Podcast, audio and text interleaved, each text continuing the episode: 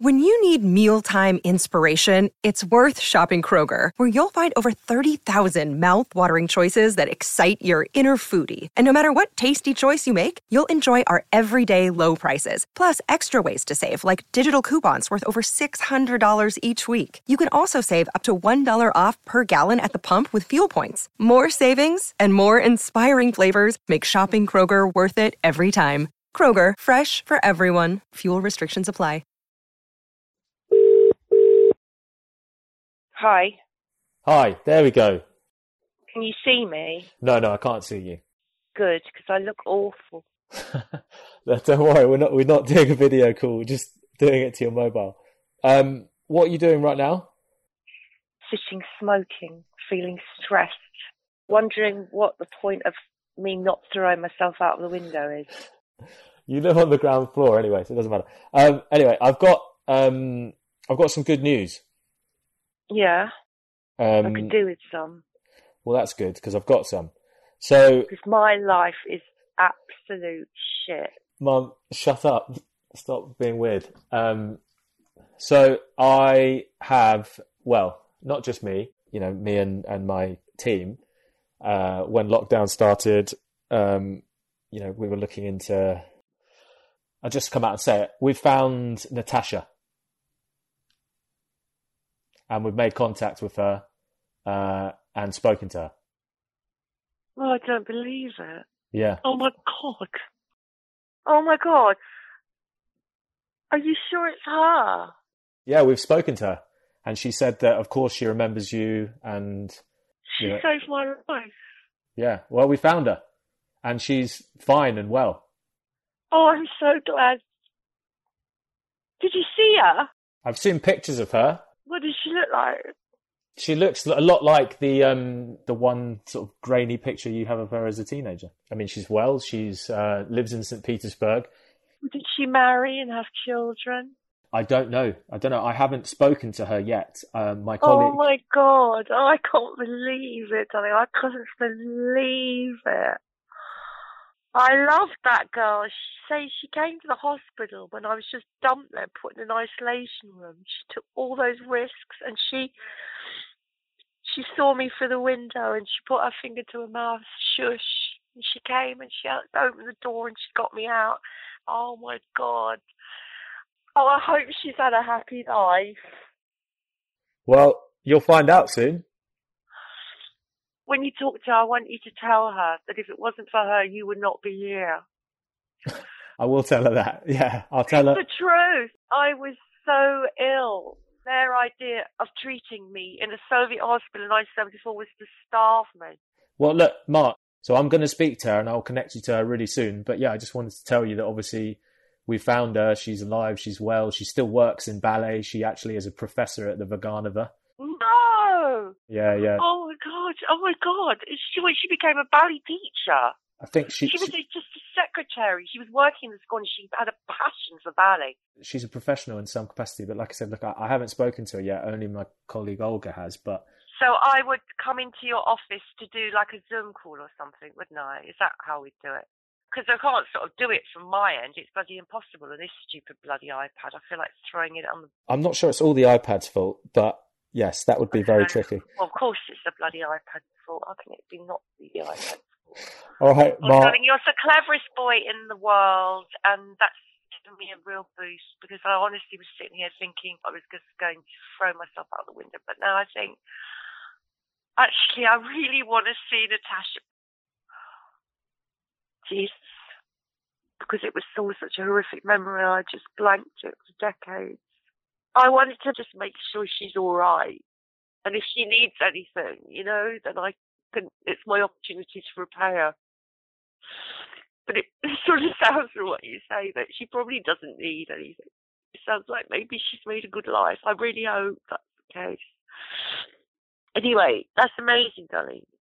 What can I say? If you want to make a podcast, you can, darling. If any, you think anyone would be interested in my stupid poor life.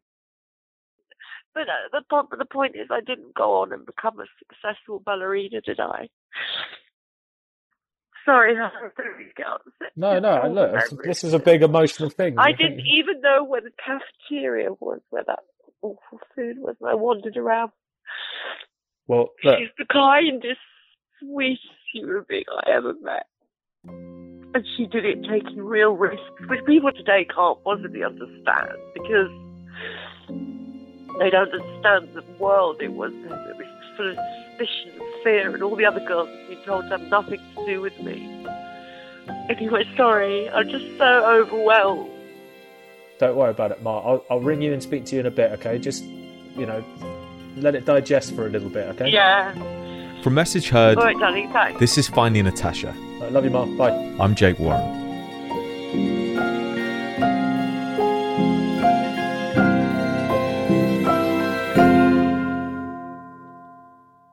So after Natasha came to get my mum out of the hospital, they walked out through the back door and onto a snowy field. They got very lucky that no one saw them. She snuck me out. A huge risk to herself. And we walked across the snowy field with me crying, as usual, and her gabbling in Russian, obviously telling me to be brave and to stop it. And I did understand some words. She said she was taking me home to her mama, which she did indeed. And we had to wait by a bus stop. And when the bus arrived, the doors opened, and it was literally like sardines in a tin. And I was incredibly weak and uh, barely stand. And I remember her looking extremely worried and saying, We've got no choice. And she shoved me into this bus and held me up. Obviously, no seats. And we were on that bus, I don't know how long, until we arrived at where her elderly parents' flat was in one of these huge Soviet blocks. And there, waiting for them, was Natasha's mother. So sweet. She must have been scared, really, for Natasha, a bit of a risk turning up at that time with a Western girl and half dead. And she put me to bed, and her mother made me some soup, and I felt warm and I felt safe. They took her in.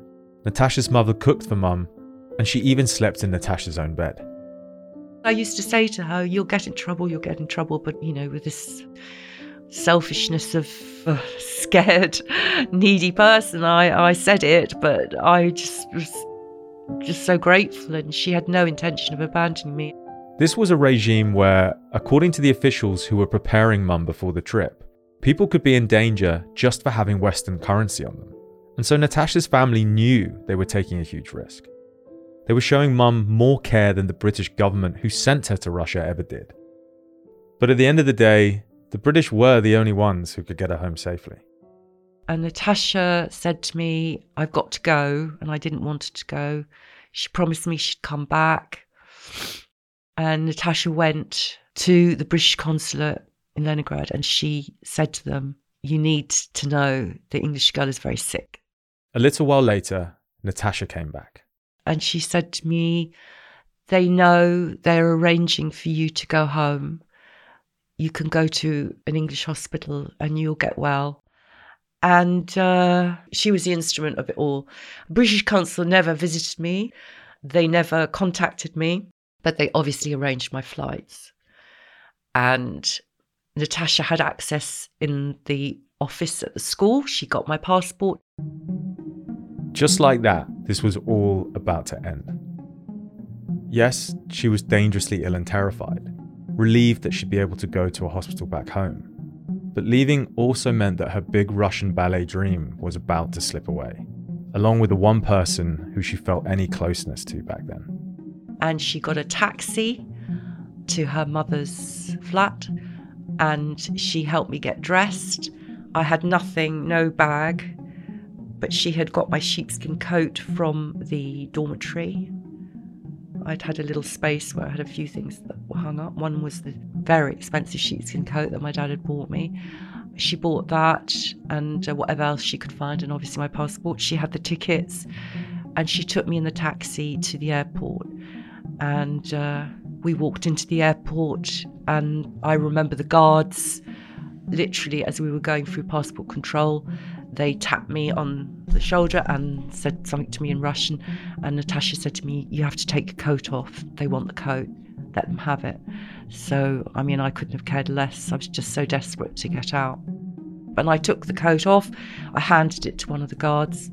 They looked me over to see if there was anything else worth taking, whether I had a watch or anything, which I didn't. And then I remember looking at her and she said to me, Now you go through and I can't go any further. And I had nothing to give her. All I had was these little gold sleepers in my ears. They were simple gold earrings. So I quickly took them out of my ears and I said, I have nothing else to give you. And I owe you everything. And I'll never, never forget what you've done. And we hugged each other. And I did think then, God, I hope she doesn't get into terrible trouble. This moment was the last time that my mum had ever seen Natasha.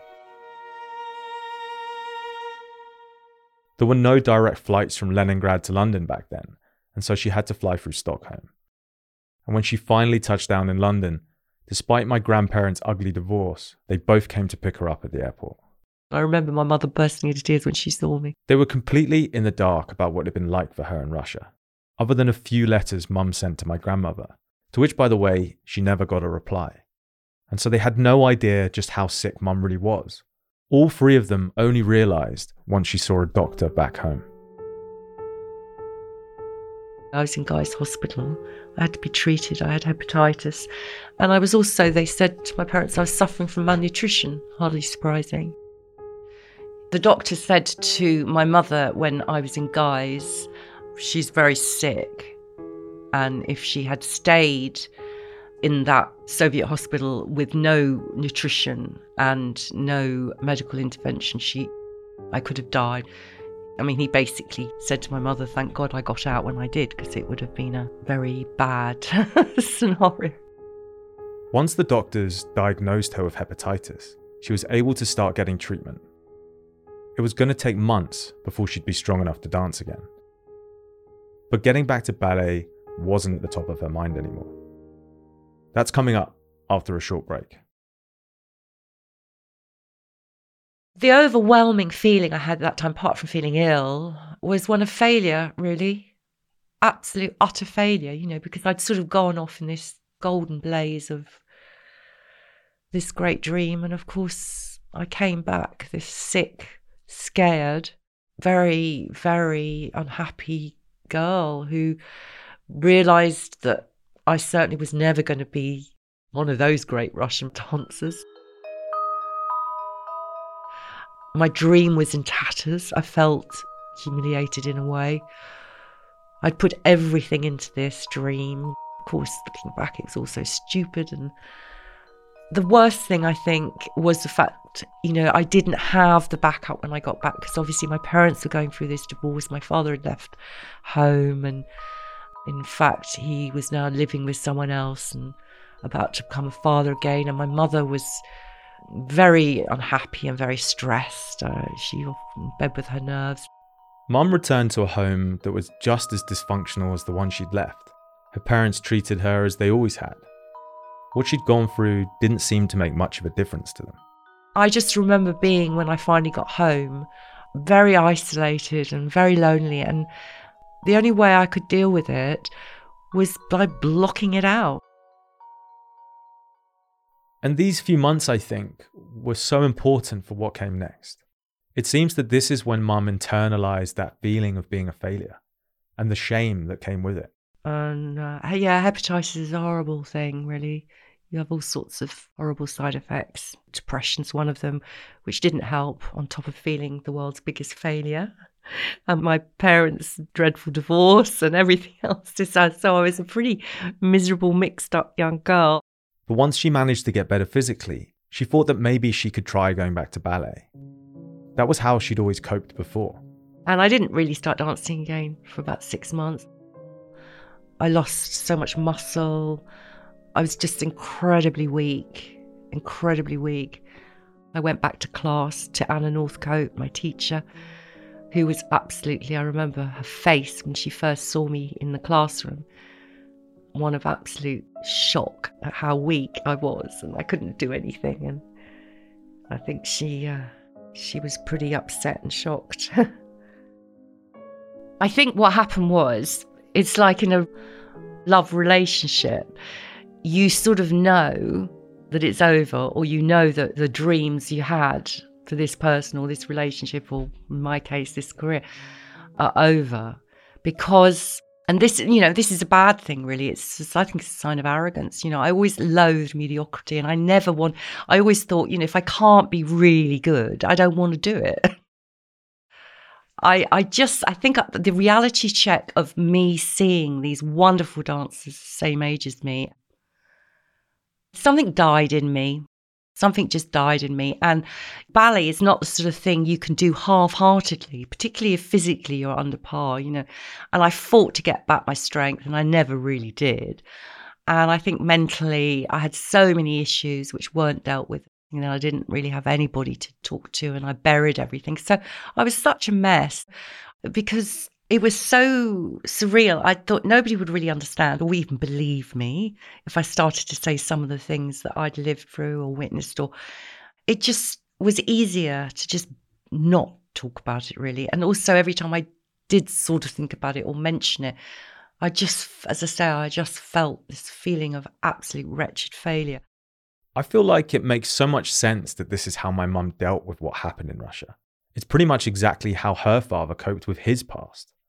But there is a small difference, and it's the thing that makes me most sad about all this. Rather than setting her sights on the future, she got stuck in this narrative of her life that started all the way back when she returned from Russia.